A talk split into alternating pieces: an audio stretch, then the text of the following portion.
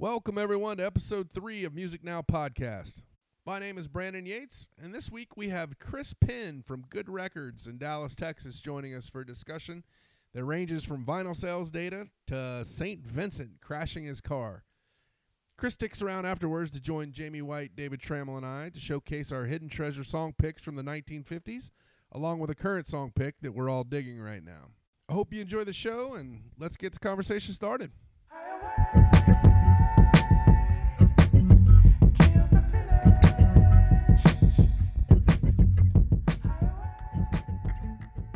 Chris Penn is the co-owner of Good Records in Dallas, Texas. He's also the co-manager of the Polyphonic Spree. You can catch Chris DJing around town under the moniker D J C P. Good Records was opened in two thousand and is going stronger than ever fifteen years later. Chris has been a big influencer to the music scene for over twenty years here in Dallas. And if you ask Annie Clark, a k a. Saint Vincent, as Marc Maron recently did, she will tell you that Chris played a big part in shaping her musical taste and influences when she was a kid in the record store, asking Chris for suggestions. Here, let's have a listen. My mom used to drive me to the C D store. Yeah. And you just play the game of trying to impress the guy sure. behind the counter. Yeah, that guy's very important. Absolutely. Yeah. You know, next thing you know, you're, you know... You, you try to like Zappa, you know, like That's a, that should be a memoir. I'm trying to I'm like really Zappa. I'm really trying. I'm really trying. Who was that guy at the uh, C D store? You know what? It's funny. It, it's life kind of circles around, but he, he his name is Chris Penn, and he ended up being the tour manager slash I don't know co-manager or something of the Polyphonic Spree. He was what? Yeah, he was that dude who was like, hey, check out. God, Solex, check out Cibo Matto, check out, buy this Sonic Youth record. When blah, you were blah, tw- thirteen? Yeah, thirteen, fourteen, hey. That's amazing. And that was out, in Dallas? That was in Dallas. Hey, what about Nick Cave? Hey, thank God for that guy. Check out P J Harvey, all that, all that stuff. Oh, like, do you realize how important he was? He's massively important. I, that, I have to say, not to bring up age, but I, at this point in life, I keep looking back and just going like, thank God. God for my high school theater teacher who made us read the New York Times every week. Like, thank God for Chris Penn who right. hit me to all this shit that I just wouldn't have. It wasn't on the airwaves. Thank God for Chris Penn. Wow, wow, that's a hard to follow up. I guess that's the end of the podcast. Music Now is over. How can we top that? Thanks for being here. That's all we wanted to do is play Marc Maron's podcast for you. Do you remember her before the Polyphonic Spree coming into the record hold, store? Hold on a minute. This yeah. isn't the Marc Maron podcast. How did I get here? I People are going to start the, listening to that. And sorry, this the Marc Maron podcast. Obama has got him right what, now. So you know I, that was amazing. Annie Clark, Barack Obama, Chris Penn. I'm next in line for the Marc Maron. Uh, of course, it's really weird. Uh, Annie's timeline and uh, it's almost like a. Uh, it's kind of weird. It's. Uh, It's a combination of, like, sometimes they'll do it in movies and novels, or they'll do it from the novel to a movie where they'll kind of take two or three people and morph it into one character. Like, her timeline is a little off. She used to come into C D World where I first worked uh, when I when I came to Dallas in ninety-seven.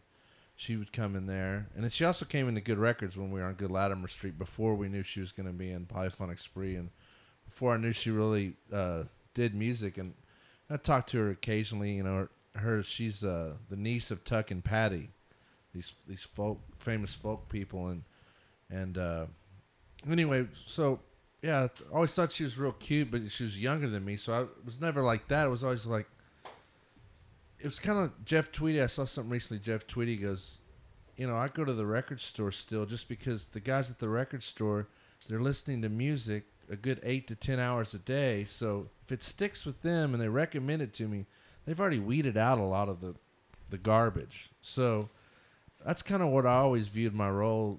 Uh, I would go to record stores growing up in San Antonio, and I'd do a circuit. I would hit the flea markets and the different Hogwild and Flipside and uh, Apple Records on, on San Pedro, and just do a do a circle like this store's good for heavy metal, this store's good for classic rock, and I would talk to the people there, and they would say, "Hey, you like, you know, you like Rod Stewart? Have you checked out The Faces?" And they would, you know, they would help me before the internet, before you got all that stuff.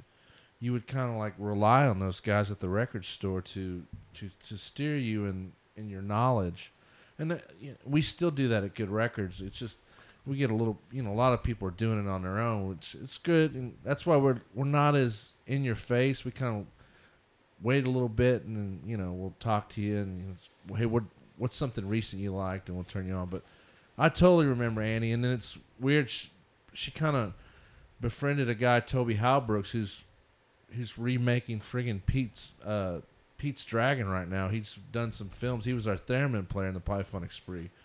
But he came to Tim and Julie and myself. He's like, hey, check out this recording of Annie. It's real Shudder to Think sounding like. It was real avant-garde. And, you know, this is when she was doing demos. And so we checked it out. And we're like, cool, you know. And Tim and Julie were like, let's, you know, we're adding a second guitar player. We Ryan Fitzgerald was the very first guitar player. He's recently come back. He, another full circle thing. But anyway, so Tim started out playing guitar. And so Ryan... And we just wanted to add another second guitar player just to, to fill out the sound even more. And then Annie was was that. And then she hung in there a while. And then Sufjan Stevens snatched her up. And then she went off on her own. And then she's done the Mister David Byrne and snatched her up. And I'm I'm sure she'll collaborate with some other people. It's kind of the, you won a Grammy, sky's the limit. It's really... Uh, Have you seen her or heard from her since this aired? Well, it's weird. I, I gotta I gotta put this out there. I'm, I'm giving you some, some dirt. So, all right. Me and my wife me and my wife went to Pearl Jam, and so Annie and and uh, was there with the Portlandia girl, Carrie Brownstein from Sleater Kinney. Is it Carrie the one that's in there? Yeah. Okay. Yeah. Anyway, I don't find that show that funny, but I like some of the stuff when Eddie Vedder was on there. But anyway, we went to Pearl Jam, and she's like two rows in front of us, and my wife. And her wrecked a van when they were recording The Fragile Army at Steve Albini's studio. And Annie friggin' act like she didn't even know us. Like, because she was there with the Portlandia girl. Like, it was like not even a head nod or anything. So I was really surprised when the, the Marc Maron thing came out and she mentioned mentioned us. Like, you couldn't even, like, wave. I wouldn't, like, I didn't expect, like, hey, let's stop what we're doing, hug, and, you know, break up your thing.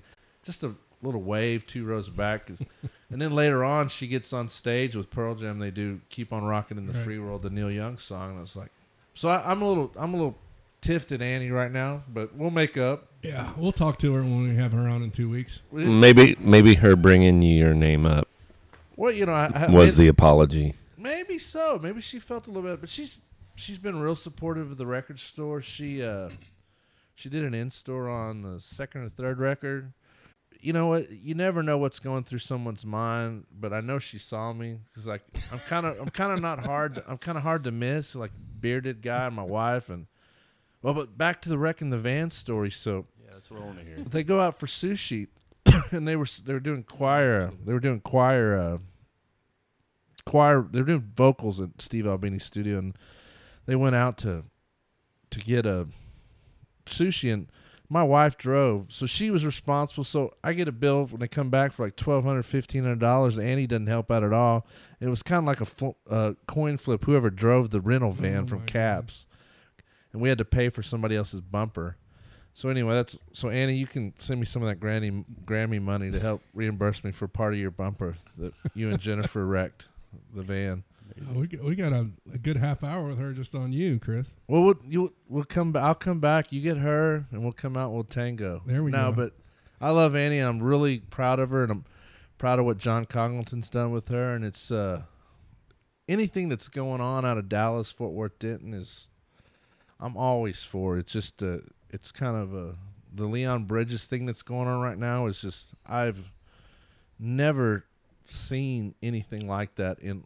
My thirty years of being in the music business. I don't know his manager, the label, like they've got it going on. Two commercials before the record's even out, two television show appearances, tours selling out.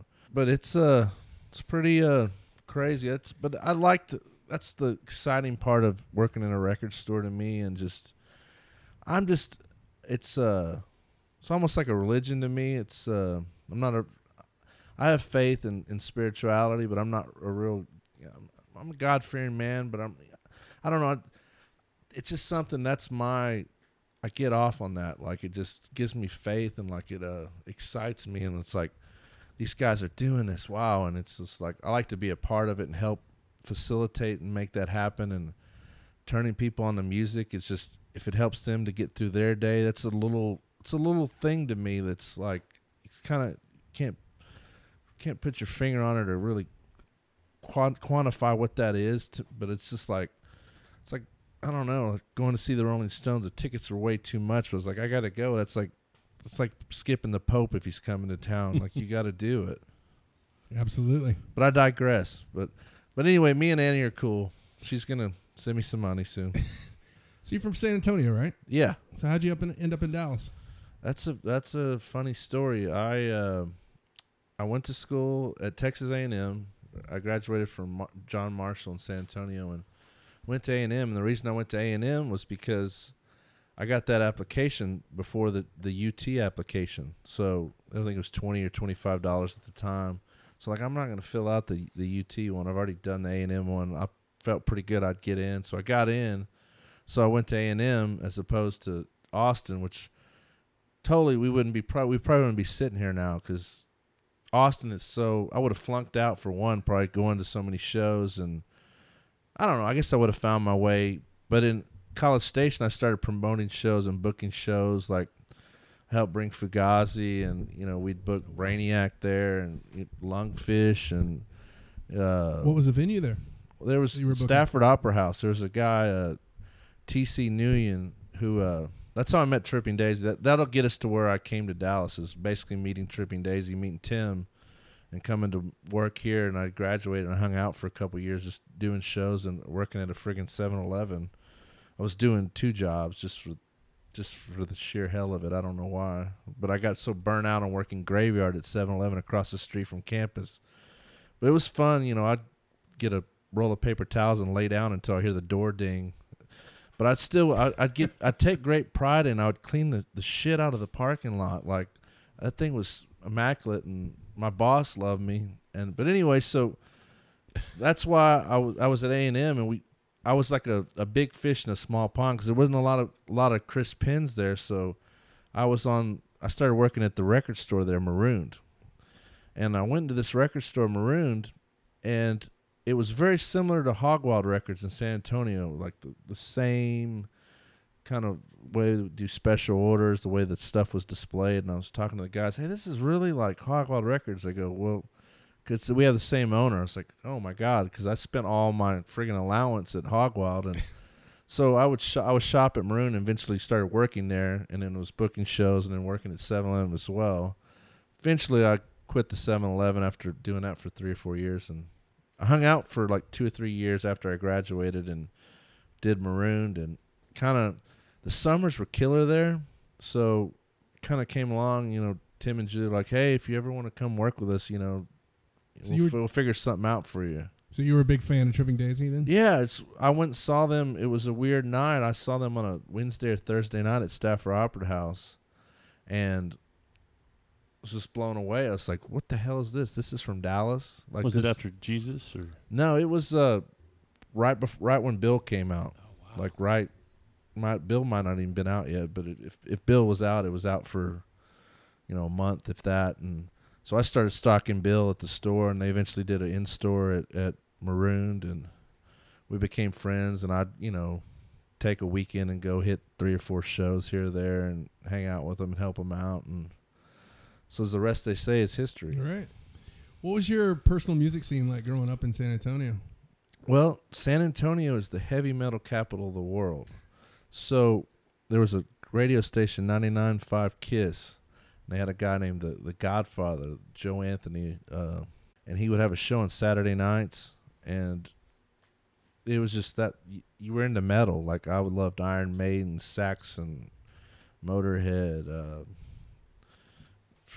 you name it. I mean, Queensryche was got their start there. A lot of bands, Rush, I think, played their first ever U S show or the second in San Antonio. Like, Triumph was huge there, this Canadian power trio that was kind of like Rush Light, or they did the U S Festival, but it was real heavy metal. So I grew up, started out with classic rock with my dad and my stepdad, but then grew into heavy metal, and then out of heavy metal I went into punk, and then out of punk, you know, kind of into indie rock. But all along the way I was always had an undercurrent of, of uh, the classics, you know, the Stones, the Beatles, and What was your first concert you ever went to? How, did you know that?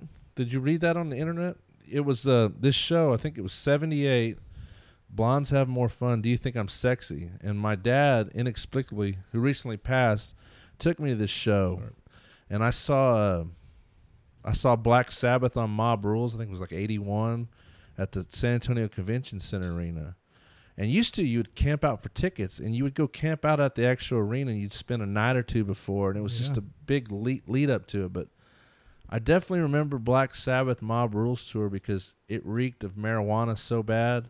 But at the time, I didn't know what that smell was, and we were walking around the third balcony, and I think my dad was trying to get a contact high because we were just kind of walking around like people watching. Keep walking, Chris. Keep walking. Yeah, but, but, and I was just kind of like, this smells kind of funny. I, I might even have said that to him. He's like, don't worry about it. I think he was just walking around because it's a dead skunk. Well, yeah. ba- back in the day, I mean, people used to do beach balls and throw frisbees. And one show we were on the floor, and I swear to God, I got hit in the head so hard with the frisbee.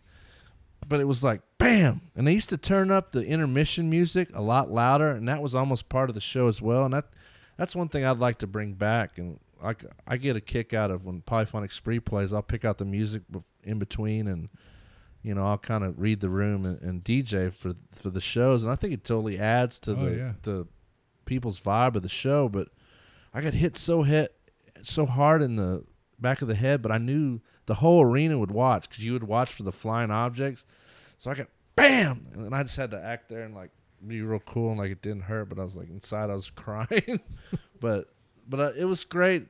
My dad and my stepdad, we would uh, we would. Would you all th- three hang out together? No, it was it was just weird. It was like my mom and my dad divorced after about thirteen years when I was thirteen and fourteen.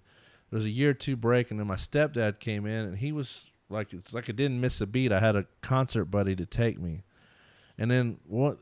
I would get a shirt at every show, and good Lord, I threw them all away or goodwilled them. But one year. And I did it. I did not wear the same shirt. Like I, I wore a different shirt every time. And every all the teachers and the the, the, the fellow students were like, "What is wrong with this long?" I used to have real long hair, and I'm like, "What's wrong with this guy?" But I, I did the the I ran the however long is in a school year. I didn't wear the same shirt. I made sure I, I I had it timed in my closet by they're all on hangers, so I would know that I didn't repeat. But that was just, it was a huge thing to me. And that's kind of was our football game or our basketball game was going to concerts. So I've kind of been hooked ever since. And I don't know that my wife fully understands that t- to the tune of who she married. I mean, my wife's a huge music nut. She sang in the choir of the Polyphonic Spree, but she just doesn't. It's like, why do you want to go out? You've seen all the bands. It's just like, it's kind of in my D N A.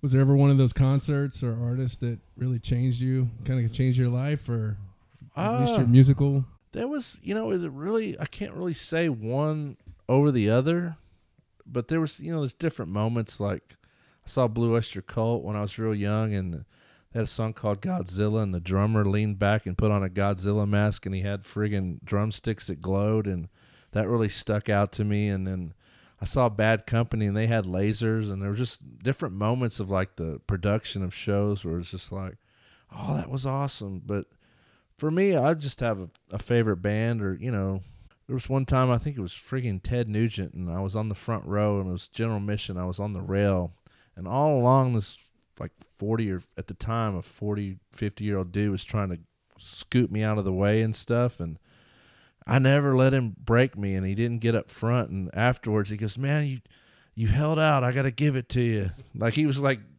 fucking trying to kick a sixteen-year-old kid. I was like, "I got here first, man. Don't use your girth." Like at the time, I was skinny and little kid. It's like this forty, fifty-year-old guy's trying to get this kid out. But there's little moments like that, and I, we used to come to the Texas Jams. I think we started doing that in eighty-three or eighty-two.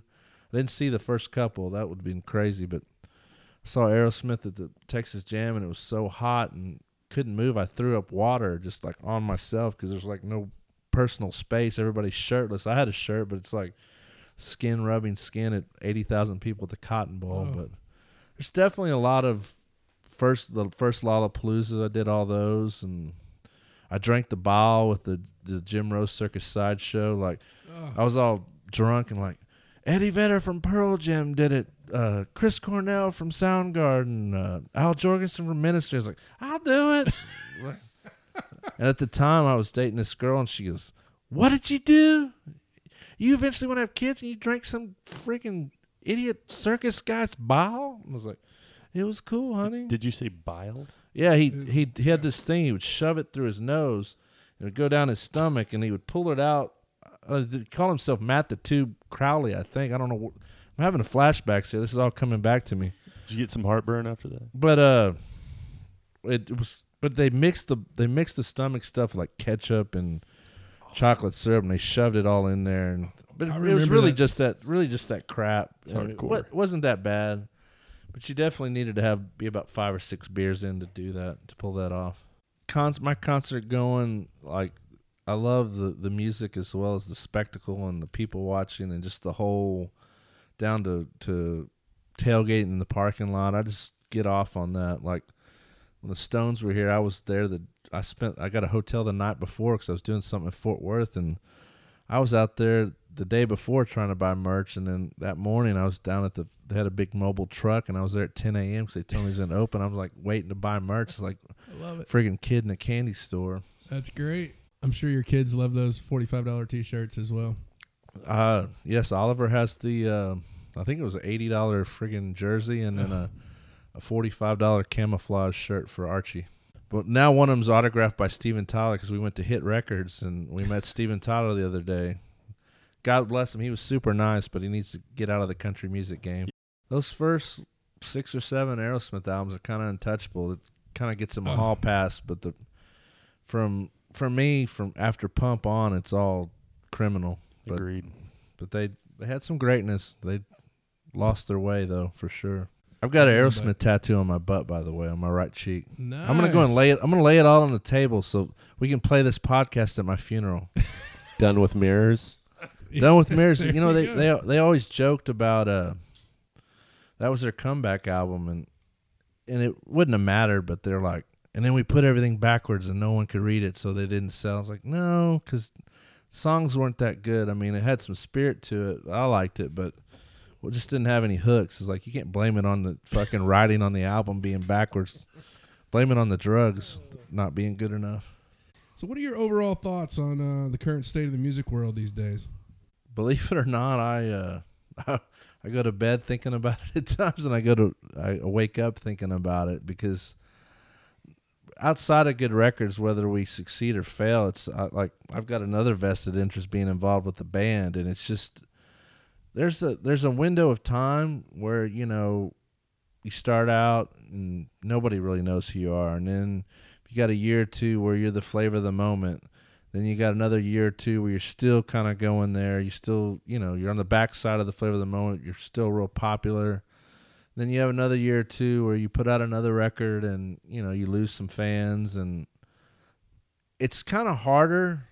People are, can get real educated and know what they're getting, and, and they don't have to buy it in, in, in, anyway. I mean, in a way, you buy it if you if you pay for the streaming service. But you know, people take less risks now musically. Like people used to buy albums based on what they look like, the cover, what the artist was, who produced it. That's my proud moment. I bought Rain Dogs for like five bucks at Empire. I mean, totally. I mean, just I I would go to my mom. To the grocery store. They used to sell albums at grocery stores, and she's like, you just want to go and get uh, Cheerios. I'm like, no, I want to, to be quite honest, I wanted to get you to buy me an album and get like A C D C or Foreigner's first album right next to the Cold Cuts. It was it was golden to me. It was like at H E B in San Antonio, they'd sell records, and they've done they did that at all rec- at all grocery stores at some point. So being an owner of um, a record store, what are your thoughts on streaming these days? Well, it's, I mean, exposure, it's great. You want to go, you want to check, somebody told you this, you want to hear it, it's great. It's just, you know, Polyphonic Spree, you know, we took everything down for a while. We're like, screw it, we'll just stream it on our website. But then we're like, well, hell, somebody's at a party, they want to play it. We're not in the mix. Like, it's kind of like you got to have to play ball a little bit. And yet again, I think the major labels and the record labels in general just didn't, they weren't watching their backs well enough. I mean, Lars Ulrich got so much crap when Napster was going on, but I mean, he really had a point, you know. It doesn't matter if he's got enough money. If people still want to buy it, he deserves it. I mean, he came up with that stuff, him and James Hetfield. And But aren't we happy the music industry isn't based around some guys who don't give a shit about it anymore? There's there's there's that. Um, you mean the suit and tie type right, guys? I'm sorry, yeah. Well, yeah, but a little bit, they were a gatekeeper, for better or worse. Now there's fifty million bands. We can, all four of us, we could record something here right now. We could put it on SoundCloud, and we're a band. You like, there's no barriers anymore, which is great. It, yeah. People's creativity, I get it, but there's a moment where it's like they were the filter, and they would hear they would hear this stuff go, that's a hit. I want to give this guy a million dollars. I want to let him go woodshed. I want to give Stevie Wonder an advance of sixteen million dollars for five albums, and he came back with some great stuff. So there's a there's a there's a thing there. I, I'm real curious. I mean, we don't have a time machine and can't go back and crystal ball and see what would have happened if if this was going on then. I don't think we would have nearly the greatness we did. But I totally get what you're saying. It's like you got these idiots, like they just want to make money. We'll sign forty bands, and if only one of them hits, we're going to throw it all against the wall, and if that one hits, it's going to pay for all the other ones. And they're just bean counting, and right. they don't they don't really passionate about it. I totally get that, and that's why I think it's great. But a little bit, you know, it's from a standpoint of Good Records. I mean, every Tuesday, well, now it's Friday release date, but it's like you got to we got to pay buy all that stuff to, you know. So it's like We we curate there, and we cut out some of the fat, you know, but it's like if we were to try to carry every single release that comes out, we'd be bankrupt in the first month. So it's it's kind of our our motto is like we're going to d- get what we deem to be good and, you know, and, and sell that. And we were a lot more restrictive in the beginning. Now it's just like I've got to sell what people want to buy. You know, there's certain, certain artists that I don't really care for, but if they're, you know, quote unquote moving units, then, you know, I'm, I'm, and it makes people happy. I'm not going to be the one to say your, my taste is better than your taste. That's not what I got into music for. It's like, right. For me, it's a way to escape. It's like everybody's got bills. They've got life problems, deaths in the family. It's like, if that song can take you away from all that for the three and a half minutes, five minutes, however long it is, then that's what it's about to me. But I think artists should get paid. So you get these people, like you're saying, we don't have the suits in a way, but it's like, pay these guys, you know. And the labels didn't, they they could have worked a better deal with Spotify and stuff where it paid better. And based on that guy's getting his stream and cut out the distributor, it's like, and a lot of these places make you use a distributor, Apple, iTunes, and Spotify, you have to go. So they get fifteen percent just to like get you into these things. I see all the sides of it. I just, you know, and I'm not even that worried about Good Records. I mean, one day it's going to, it's going to run its course. I hope it doesn't, like, but vinyl, the resurgence of vinyl came back at just the precise time where it needed to. For us, we were moving. We had to move uh, to a bigger location. We didn't have to move to a bigger location. We went for it. We got some relocation money from the city because a dart rail was coming in where we were at. So we're like, what do we do? We should have gotten out of it. But no, we keep going. We get bigger and, and add more inventory and more stock. Because the when we opened was two thousand. nineteen ninety-nine was the biggest selling year of the C D. So the whole time we've been open, we called ourselves Good Records because we've always carried vinyl. And that, I don't want ever to... Body to think we've ever jumped on the bandwagon. Granted, we, we couldn't stock as much because they weren't making as much then, you know, when we first opened. But the whole time we've been open, it's we've been battling that, like the decline of the compact disc was shoved down everybody's throat, right. And they kind of the, the death of vinyl was a just a falsehood just to get people to to buy the twenty dollar C D or whatever they were pricing them for, and you know, being from a manufacturing standpoint, I, I've produced albums and helped them get made, and They don't cost that much to make. So we wouldn't be in this boat if these idiots at the labels weren't trying to charge sixteen ninety-nine for a Madonna C D. The damn thing costs less than a dollar, even at, on a small scale. Those big scales, I mean, seventy cents, you know, that the booklet's real thick, you know, maybe back to a dollar, but they're mass producing it so much to get a better break. It's, right. But these idiots, they wanted more, more, more. So it's like, if you charged from the outset, like albums used to cost six ninety-nine, five ninety-nine at somewhere else as as late as, you know, mid eighties. But, you know, now that technology is, it's real labor intensive, and the materials aren't that much, but to make vinyl, it's it's time consuming. You got to have somebody there, and it's like the machines are always breaking down. And but this, the labels didn't safeguard themselves. They didn't, they wanted to charge too much for the C D. They wanted to, they didn't do anything about the M P three. They're just like out of sight, out of mind. They didn't figure out how to, to block it or quit file sharing. They just, what do we do? We just keep doing what we're doing, do the same thing. It's like you're running into a wall, you're running into a wall. Eventually, you know, it's, you know, your head's going to get, you're going to get a bruise. You know, something's going to happen. You got to do something different. And they just let the, let that go unchecked, really. And I'm, and I'm not saying Lars, you know, but he was like, what the hell?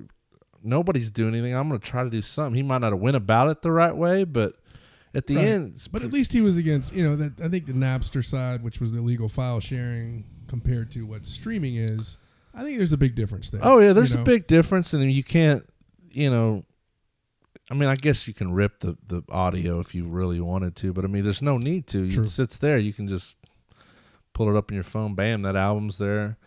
But uh, it's great. I mean, it's a great tool to, to turn on the music, and I guess at the end of the day, if you really like that band, you're going to go see them live. You're going to give them money that way. You're going to go buy, buy a shirt. If if it really, really resonates with you, you'll, you know, like I got to have the vinyl. Like that's something I want to cherish and keep. It's just, it really, it's going to come down to the consumer. If they really want artists to keep doing it, they're going to like have to help them out a little more than it's going on now.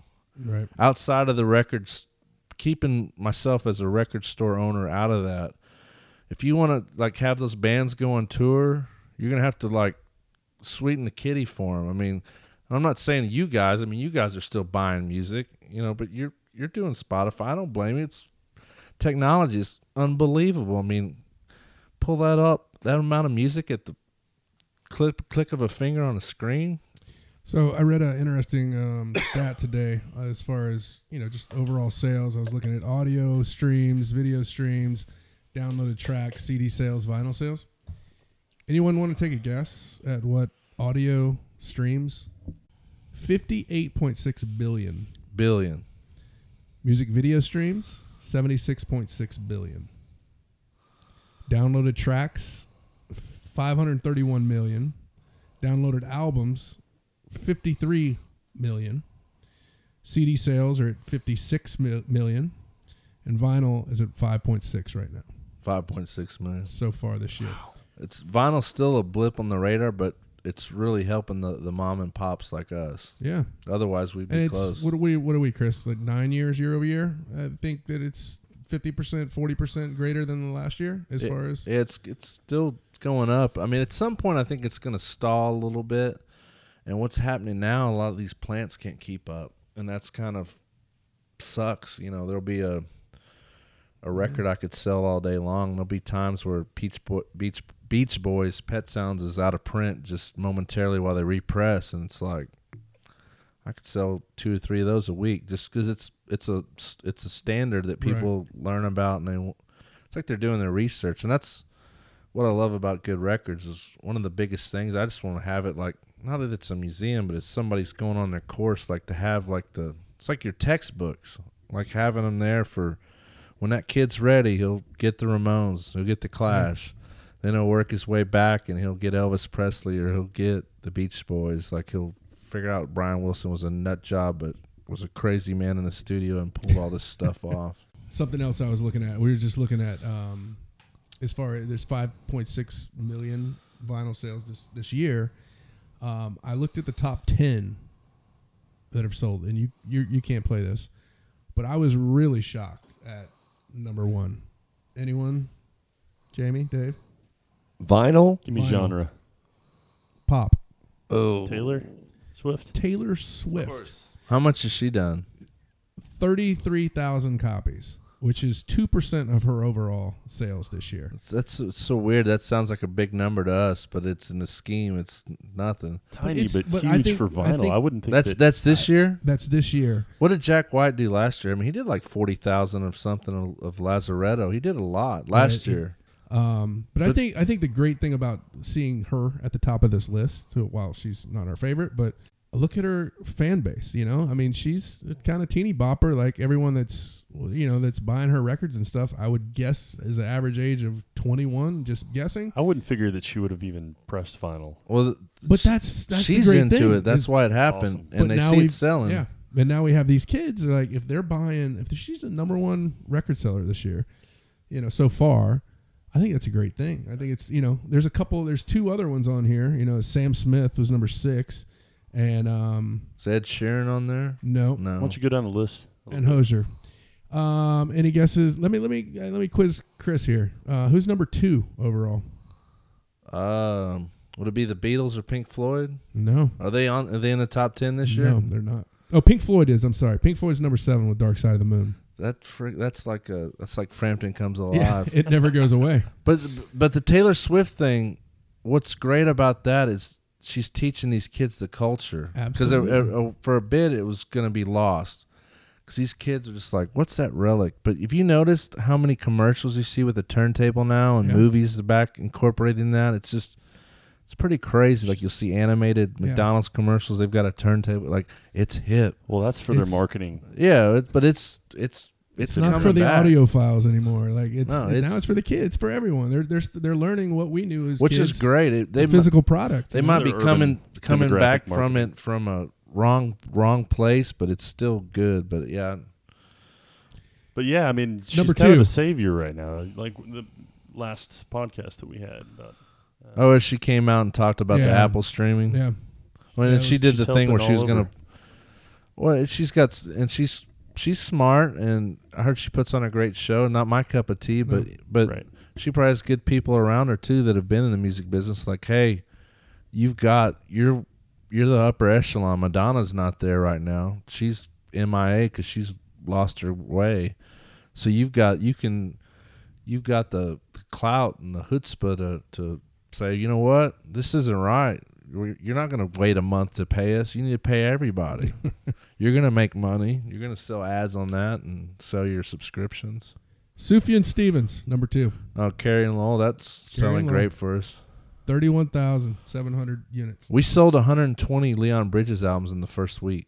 Has he done an in-store? Well, it's he was going to do this last record store day. We had to pull out because I think he was going to be in London or something. So I had to let him let him go on tour, but... uh yeah, real down-to-earth guy, and can't wait to see. Hope, hopefully the, uh, the momentum carries because it's right now his record's in between pressings. I'm out. Oh, really? So it, it's that's they got to figure that out. They need more yeah. plants and figure out a lot of these plants. They make more money when something's new in the setup. The represses they don't make as much money, so they're just worried about. They'd rather take the business of brand new because they're going to make more money there. So there almost needs to be.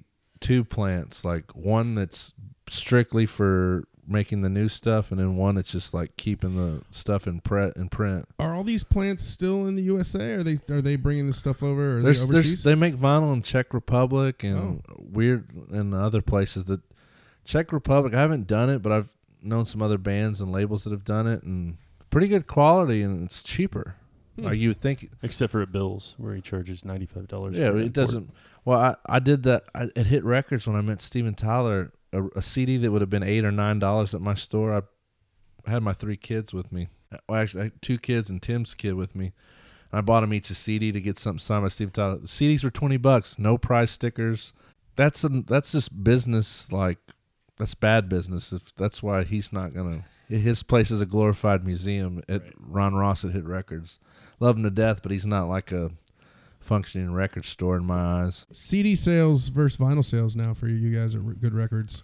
fifty-six six million and five point six, so ten percent. You think ten percent vinyl? I, me personally, I would think you were probably doing no, more it's, vinyl. It's about eighty twenty. eighty twenty vinyl? Seven, yeah. Eight. That's great.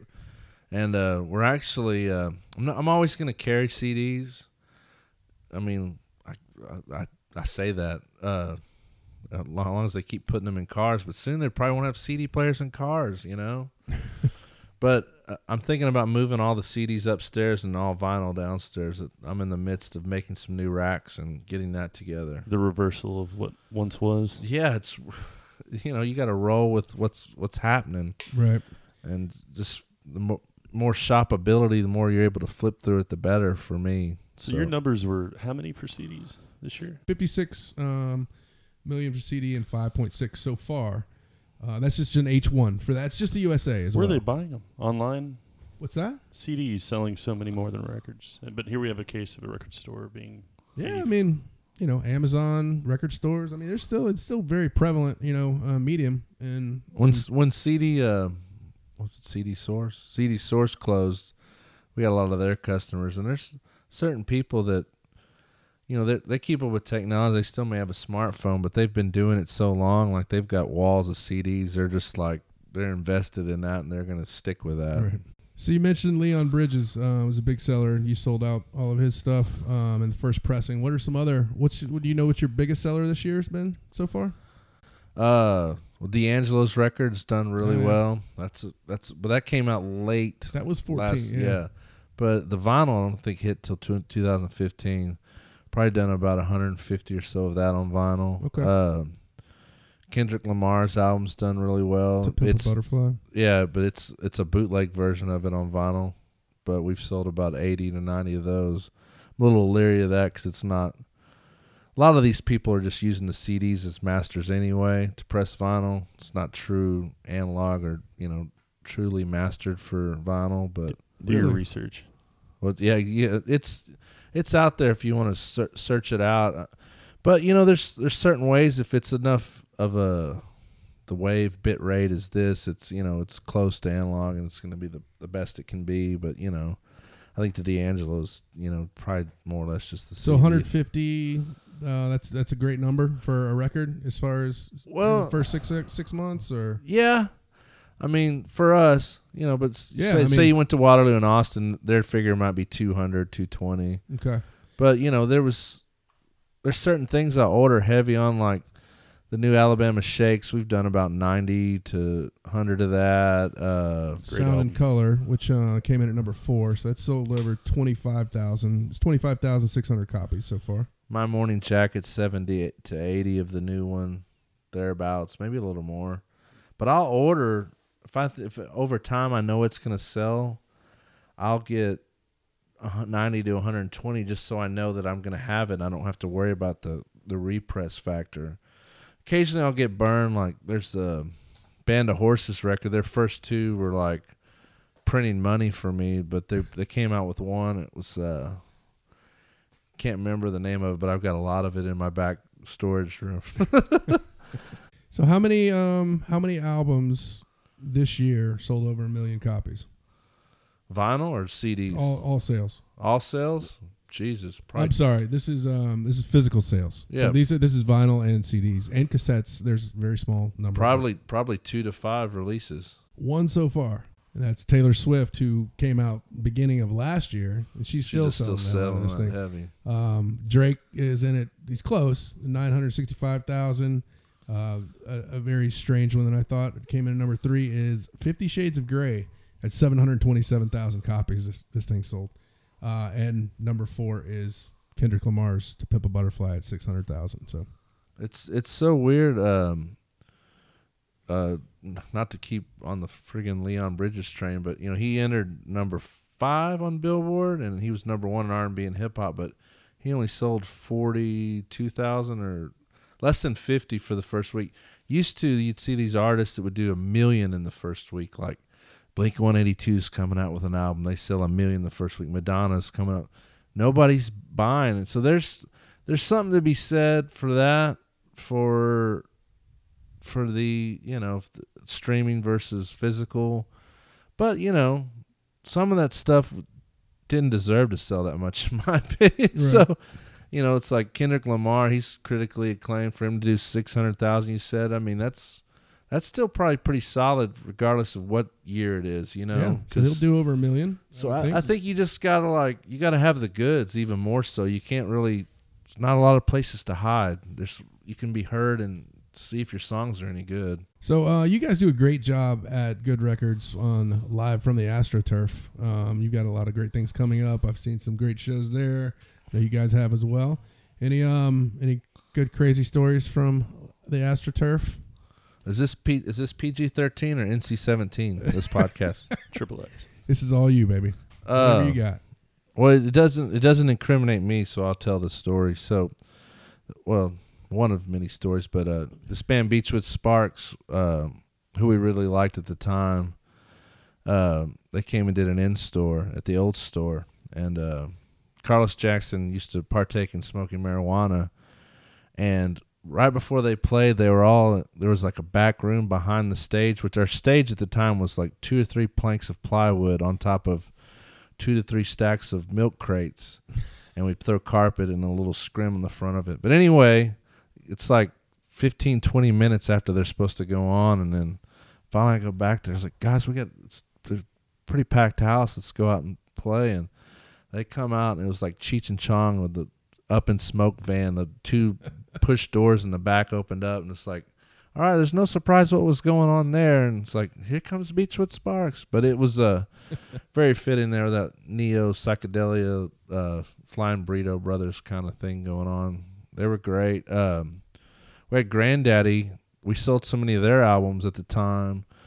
We sold a lot of vinyl, and we sold like three to four hundred of their C D. And they they uh, their label recognized that because they could tell by sound scan. So they next one of their legs of their tour, they came through and scheduled a day just to do an in store. So basically, they played a show as if it was a regular concert. It wasn't like a thirty-minute set, twenty, thirty-minute set that the in-store's normal. They did an hour and a half, did oh, wow. visuals. We had people friggin' in the middle of the street, couldn't get in, because the old store was pretty dang small. So that was a that was a great one. And yeah, yeah, yes, did their first ever in-store at, at our new location, and we just recently had T V on the radio. We've had some great ones. Daniel oh. Johnston. Um, He's coming back through, I think. Yeah, he is coming. Um, I always... F- It always scares me when you have these things that people are sticking records and stuff in their pockets, and just well, because it's it's there's so many people, and if you've never been in Chris's store, there's two aisles, and it's it gets tight in there, and um that's something that always it's not we don't get we don't have too much theft, and God bless their karma's gonna bite their ass if they do steal from us, because good Lord, go steal from a Best Buy, not from Good Records. But um, it's mainly just stuff gets moved around, and gets so hot in there sometimes people use the divider cards and the records as fans, and that that perturbs me, but I can live with it. But we've done some crazy ones. I mean, I was real uh Steve Earle just did this most recent Record Store Day, and his crew got in there about twenty, thirty minutes before him, and two of our A C units had went out, so it was like it was sweltering, it was pretty brutal, and his crew was kind of being jerks, and I, what why is it a, why is it a goddamn sauna in here? I was like, because it's fucking, there's four hundred people here, and we don't have any A C going on. That's why. So I was real worried that Steve Earle's going to come in and just be like, fuck this, I'm not going to play. This is bullshit. And but he was cool, I bet. Totally cool. Down to earth. I go, hey, I apologize. He goes, I don't care. That makes makes it even better. And he's one a of sweater. The, one of, yeah, sweating in that beard. But yeah. One of the label reps had brought us a big, like, ten dozen cookies and a big platter in the back. And it was just in my office, and he was hanging out in there. I had a fan in there, and he was eating cookies, and he was just and eating the crumbs were just getting all in his beard. And my kids came back there with their friends from school, so it's Steve Earle and, and all my kids, my kids, and other people's kids eating cookies with Steve Earle, waiting for him to go on. It was really cool, and he didn't care. I mean, he was just like totally cool. And then we started talking about, of course, Townes Van Zandt, and we talked about Ray Benson and Willie Nelson, and it was. Uh, Those moments, like Mike Watt did an in-store, and just talking to him, it's like, I told him, I said, man, you got to write a book. Like, the, all these musicians write books. He does a podcast, I think, and does a radio show, and he does his little notebooks and stuff, but he, like, he needs to tell the story. I mean, he's got the, he's He's played with everybody. Stooges, right? Jane's Addiction, yeah. Yeah. Perry Farrell, like Jay Minutemen, Jay Mascis. I mean, he's got the dirt, and but he's just like a friggin' Joe Blow. On the, he's not pretentious. He's like just a good dude, and it's like one, two, three, four, and just gets that bass low, and he's just going for it. It's really cool. So what's next for Chris Penn and Good Records? Just more of the same. Um, I'm actually really excited. I'm a huge Alice Cooper fan, and um, October sixth, uh, Dennis Dunaway, the original bassist of Alice Cooper Group, he is uh, doing a book signing. And uh, I scheduled it October sixth. Next day, October seventh, Alice Cooper's opening up for Motley Crue. So my goal now is to, now that I've got Dennis Dunaway, I'm going to try to get the other two surviving members, Neil Smith and Michael Bruce, fly them in. And then once I got them, I'm going to approach Alice and try to get him in there. So this is a pipe dream. I'm, I normally don't talk about it till it happens, but I'm doing the opposite. I'm just like willing it out to the universe that it's going to happen. But I think it's probably fifty-fifty we can get Alice Cooper with uh, with Dennis Dunaway, even if I don't get the other two guys. But I think it'll be even harder for him to say no if I have the other guys on board. But just, you know, doing the same and trying to keep our air conditioning units working up there at Good Records. We just had a compressor go out again today. Mm. It was under warranty, but the labor was a killer. But, uh, Good well, you know, we, we have a label, too, Good Records Recordings. And uh, we embarked on that, and uh, it's just tough, man. It's uh, to do it justice, I'm always leery. Like, if I really enjoy an artist, I want to, like, give it, give them my all. And a little bit, I, I think we kind of f- realize, you know, we don't have the manpower. It's not even about the the finances, but the finances would help to get the manpower. But, you know, it's like you get this great band. There's a guy, Kenneth Kemp, who was in this band Binary Sunrise. He moved to, to San Francisco, but we put out his album. It was killer. Nobody cared. And, you know, so it's like, you know, we, we got a publicist, and it's just, it's a tough game. But, you know, we do... We do releases on Good Records Recordings. We just put out a sixteen Deluxe seven inch, their first new music in fifteen years. We put that out for Record Store Day on a seven inch. And they did. They just did a C D uh, C D release. They did a seven inch release in Austin on July first, and they had four or five hundred people, and they sold a ton of records. And so we're doing that. Um, Polyphonic Spree is going to go on a fifteenth anniversary tour for the beginning stages of and play that in its entirety. Uh Tim's done got about three to five songs with Phil Karnatz that may or may not be another Preteen Zenith album, which I think are really good. Phil Car- Philip E. Karnatz is a artist. We put out uh, his album Police Suite on uh, Good Records Recordings, and he was in Tripping Daisy, and he's he plays with Ike Riley now as well. But uh, that may do another Preteen Zenith album at some point, and uh, see what happens, see where the day takes us. Well, Chris Penn, thank you so much for coming by. Uh, we really appreciate your time, and if you've got a couple more minutes, we'd love to for you to stick around and do some um, some new music. And um, I'd love for you guys to surprise me and turn me on to something. Somebody, have you guys heard of Nathaniel uh, Ratliff? Have y'all heard, heard that yet? Yeah, no, I haven't. Uh, it's on Stax Records. It's not out. It comes out August twenty-first. And uh, girl in the Polyphonic Spree Choir, Elizabeth Evans, just turned me on to it, and I was like, I want to try to get them to open up for us, but they're already on tour at the same time. But that's how it works. So y'all turn me on to something. Awesome. I'll definitely stick around. Let's do it. So this week's assignment was to uh, find a nineteen fifties hidden gem. Uh, it can definitely be a song we've all heard, but try to find something maybe not so popular. So uh, no genre restrictions. All it had to be was something from nineteen fifties. So this was this was really hard. You know, um, nineteen fifties, I think, an amazing decade for music. So me okay. personally, I had to break it down.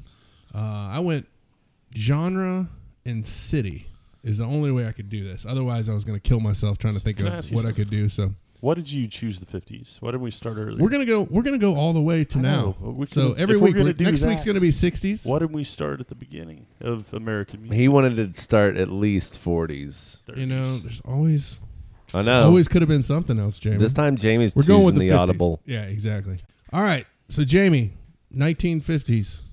What are you bringing to us? Well, this is uh, homage to my, my old man. Rest in peace. He uh, He used to sing me Goodnight, uh, Kalijah by Hank Williams, but I'm not going to choose that one because I did some research and found out that uh, Rose had, uh, she had edited quite a bit from the original version, and you can actually listen to the demo version. I just ordered the C D online for four ninety-nine of his solo uh, guitar album is what it's called. Hank Williams alone with his guitar, I believe. Demo version of Kalijah where he uh, he has some misfires at the beginning. But I chose Ramblin' Man by Hank Williams.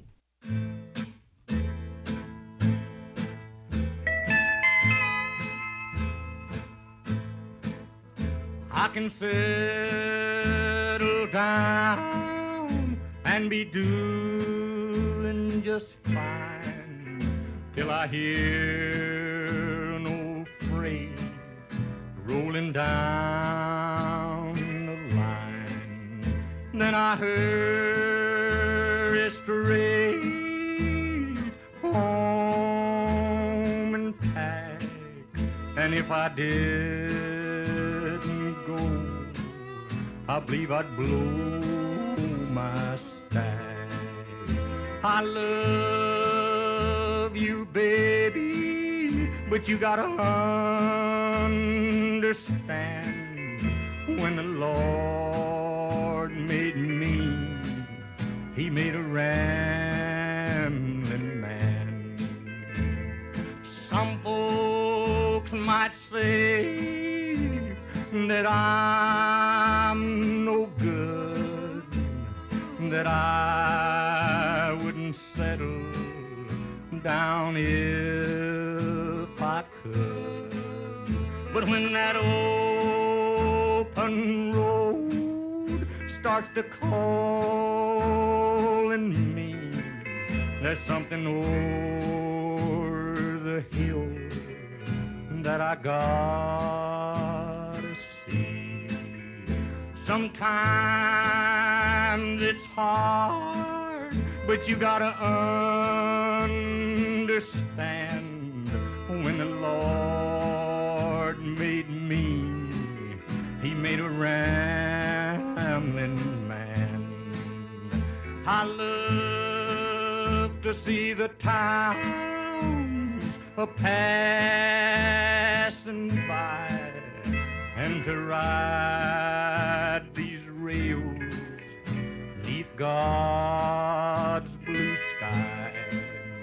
Let me travel this land from the mountains to the sea, 'cause that's the life I believe he meant for me.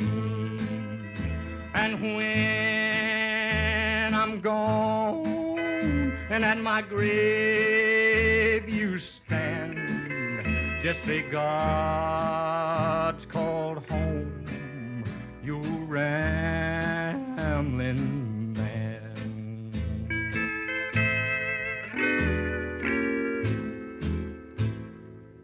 Man, it's just, I can't, it's just so haunting.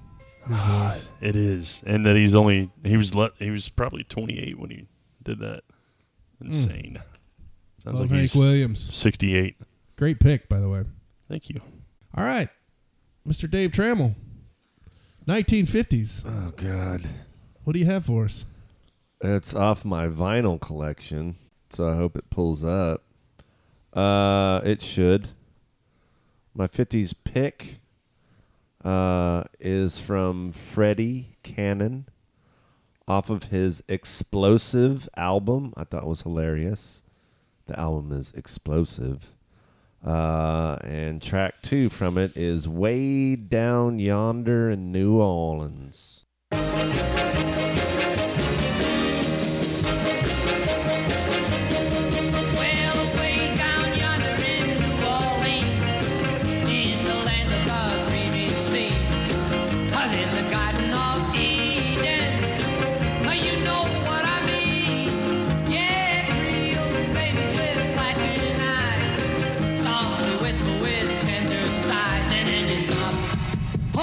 Give your lady fair a little You bet your life you'll linger there a little while. Yeah, there's heaven right here on earth with those beautiful queens. Yeah, way down yonder in New Orleans.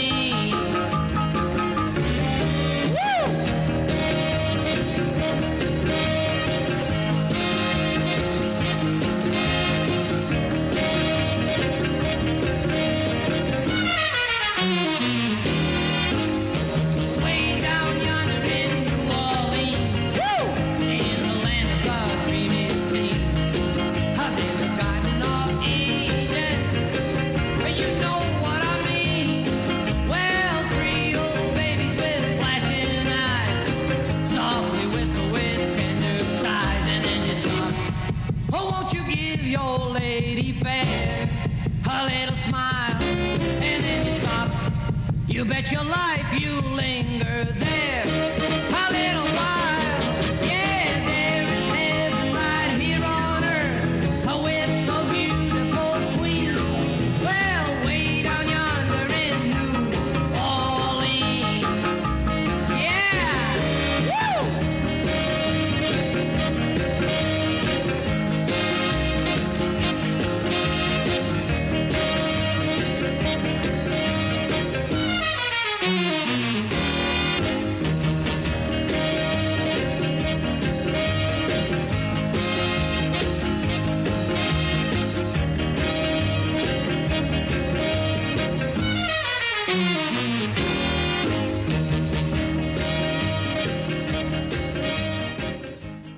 Freddie Cannon.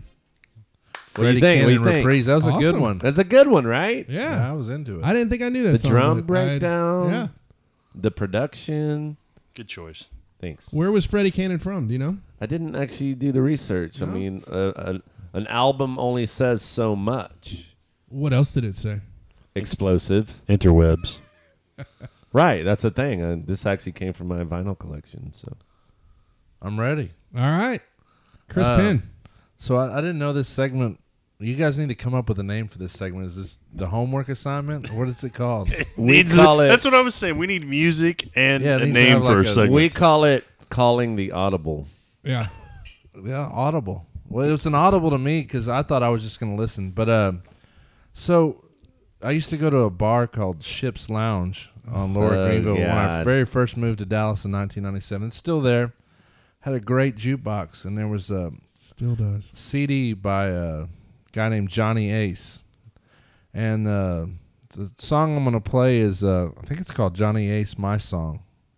Yeah, if you if you're gonna find that on your playing device, um, but he's got a really tragic story. He uh, this this song I guess went to number one for two months, but pretty couple years later, or like fifty-four or something.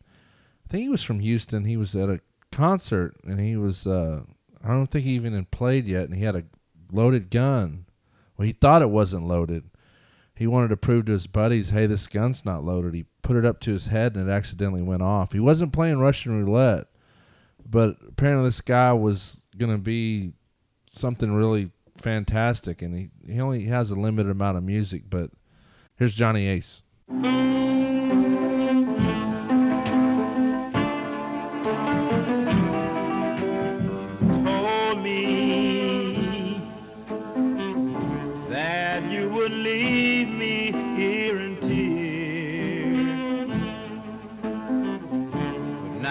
Gone in hours seem like years. So darling, I sing my song.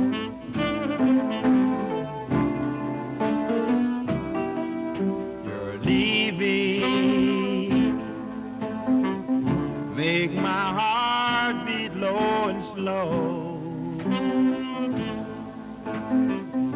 Now I'm wondering where did you go? Please tell me what is wrong.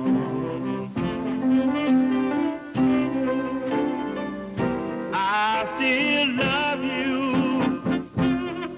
Won't you please come back to me? Come back.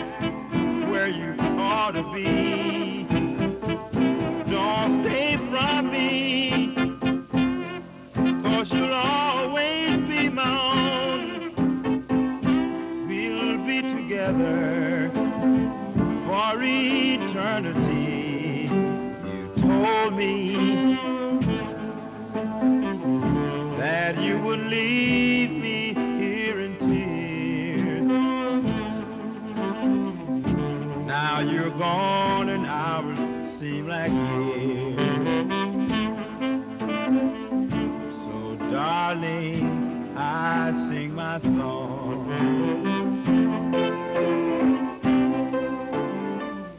I still love you. Won't you please come back to me? Come back where you ought to be. Don't stay from me, 'cause you'll always be mine. We'll be together for eternity. Me, that you would leave me here in tears. Now you're gone and hours seem like years. So darling, I sing my song. Wow. Good pick. Rip, rip and my I, heart I out, Johnny Ace. Yeah, I, I would have loved to have heard that at Ships. Yes, that would have meant Let's so much more. Let's make a field trip to Ships. The Johnny Ace song, it just real melancholy. I mean, without that, and but it's, once you know his backstory, it's just like wow, kind of ragtimey, almost Leadbelly-esque, even though it's more R and B. But it's just got like that kind of right. weird undertone to it. So the whole al- the whole album's good. I think it's a co- compilation of singles that was on the jukebox at Ships. All right, um, so my pick, like I said, like I, I, I didn't want to kill myself with this because I know I could have spent two days trying to find something, so I just went with a genre and a city. So, as Dave knows me pretty well, and he said he would like his song, uh, I went, I went with New Orleans, and the genre was um, R and B. So I, I could have picked, you know, um, Professor Longhair or, or Fats Domino, but I, I didn't. I went with Lloyd Price's Lordy Miss Claudie. Um, don't know if you guys know this song, but uh, if you're ever in New Orleans, I promise you're going to hear it at some point, oh, one yeah. night in a bar or something, or just the cover band playing it. But uh, a little bit of history here. Um, it was nineteen fifty-two in New Orleans, and Lloyd Price was a nineteen-year-old kid in high school. And um, Art Roop, who's the founder of Specialty Records in L A, uh, came to New Orleans looking for talent. And there was a producer there, um, David Bartholomew, who was who produced all of Fats Domino's stuff uh, at the time. Took Lloyd down to Cosimo Matas's J and M Studios locally in New Orleans, and um, they were taking him through the song, and um, just they they couldn't get the piano part right, and nothing was working. And in comes Fats Domino, and um, he begged him. David Bartholomew begged him. He's like, "Hey, Fats, please, you know, play on the." play on this," and finally talked him into it. He sat down on the piano, started intro, and Lloyd Price's uh, Lordy Miss Claudie, forever in history, and you'll hear Fats Domino in the background playing the piano in here. So very nice. Everybody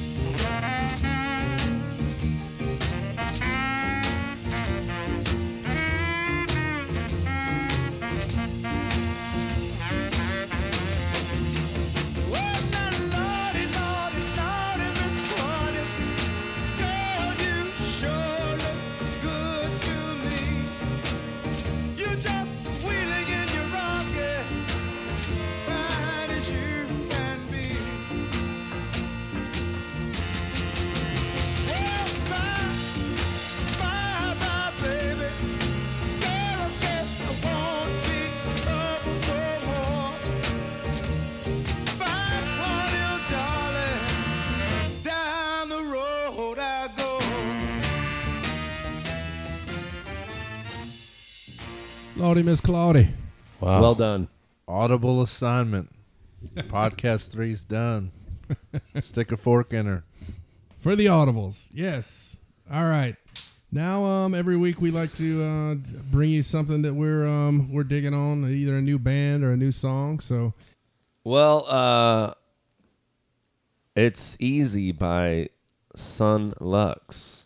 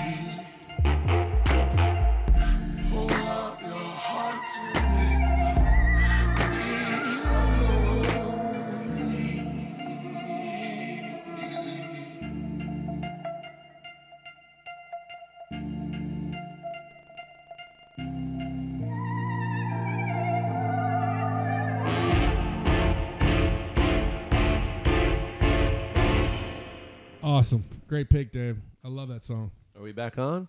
We're back on, man. More eeriness. Oh, all right. We're live. We need live reactions Glad I from help. The music. That's a good one. All right. Um, I guess I'll go next. And so I, I picked um someone who's been around a while, and I'm actually really late to, to this game, or his game. Um, This guy has, I think he's got one Grammy already for appearing on a Sly Stone like revival. Yes. Um, But just a phenomenal record this guy's put out. His name's Van Hunt. Anyone oh, familiar? Oh, cool. Yeah.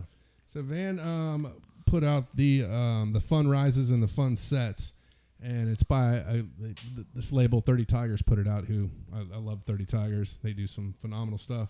Um, so I picked it up, and there's one track off of here that I just I can't stop listening to, and it's Old Hat by Van Hunt.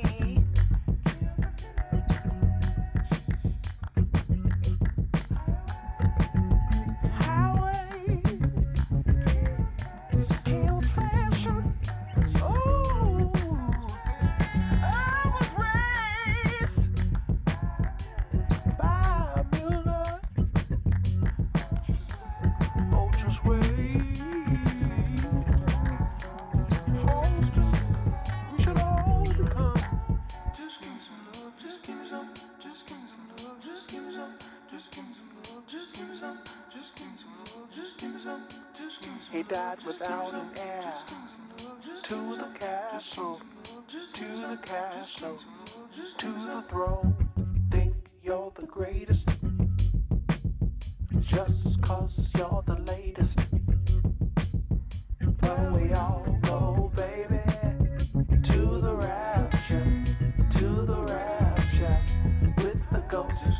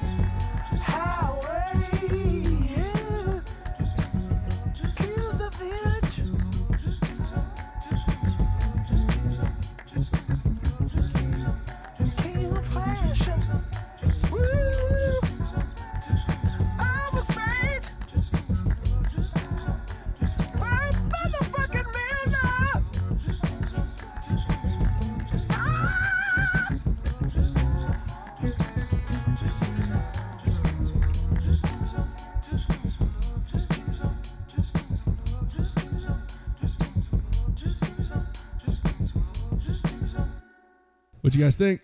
It's fantastic. Great. The D'Angelo fans should take note of that track. I mean, that's right. Kind of there you go. Yeah, same world a little bit. It's in the Shazam. It's new to me. Thank you. Yeah. All right. Who's next? Jamie. I'll, I'll go. So this guy is somewhat new to me. I found out about him last year when this album came out. So this is a two thousand fourteen Audible. His name is Mac DeMarco, and this song I chose is uh, Chamber of Reflection.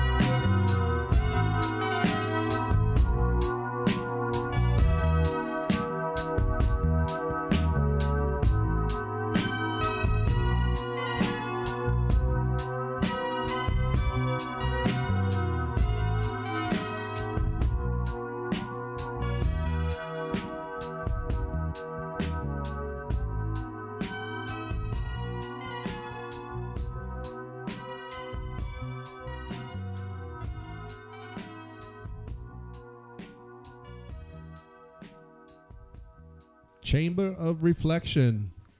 Did you say I was in a rut? I didn't say you were in a rut. I'm just saying those are three songs in a row that have a little similarity. Thematic. And you were giving Brilliant. me shit for the uh, Twin Peaks and Ian Saint Pei. Exactly. So. I should. I'm, I might not be able to live up to Mac DeMarco. Um, uh, I don't think he was kidding. He's not, but I thought it was funny. Um, well, you suck. I think he's messing with you. It's Riley Walker, uh, Primrose Green.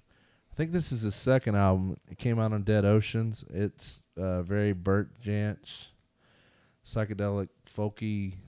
Uh, this guy, he's kind of a apparently really interesting to follow on Twitter. And he uh, he's actually re-releasing an album by an older artist he found with his former label, Tomp- Tompkins Square. I can't remember the artist that they're going to re-release the album, but sounds really intriguing. Sounds more like those private press albums, like a Rodriguez or something like that's really good that no one knew about at the time. So look out for whatever Riley Walker's re-releasing with Tompkins Square, but this one is called uh, Primrose Green on Dead Oceans.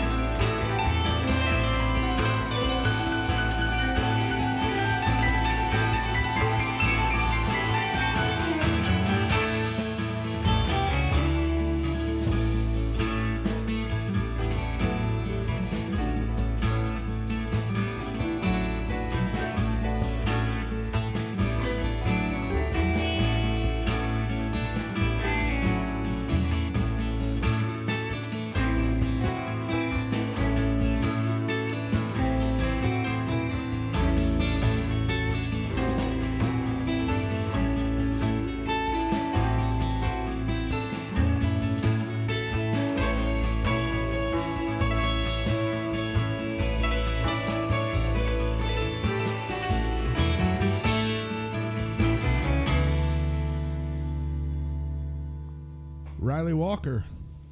Where's he from? If I had to venture a guess, I'd pick Chicago. I don't know. We'd have to. I I, I didn't do my homework. I just picked this one on the fly. But I think. He's got that, um, it's, I don't know. It sounds like he could be friends with uh, Jonathan Wilson out in yeah, L A. He was brother of Jonathan Wilson, son of John Fahey.